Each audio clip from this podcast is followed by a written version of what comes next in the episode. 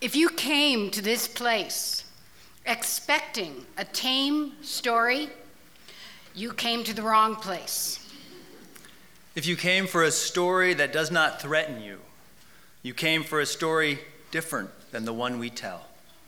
If you came to hear the coming of God who only showed up so that you could have a nice day with your loved ones, then you came for a God whom we do not worship here. For even a regular baby is not a tame thing. And goodness that cannot threaten complacency and evil is not much good at all.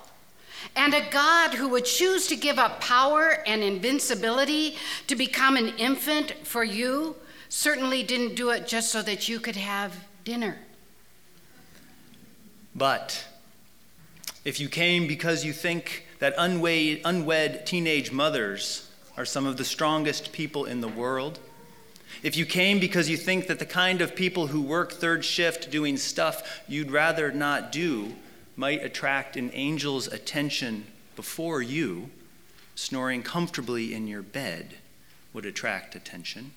If you came because you think there are wise men and women to be found among undocumented travelers from far lands and that they might be able to show you God, if you came to hear a story of tyrants trembling while heaven comes to peasants,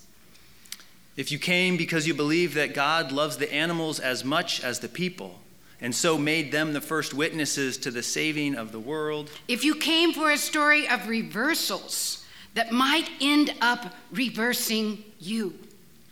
if you came for a tale of adventure and bravery, where strong and gentle people win, and the powerful and violent go down to dust,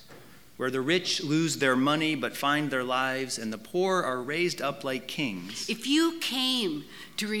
be reminded that God loves you too much to leave you unchanged, if you came to follow the light even if it blinds you, if you came for salvation and not safety,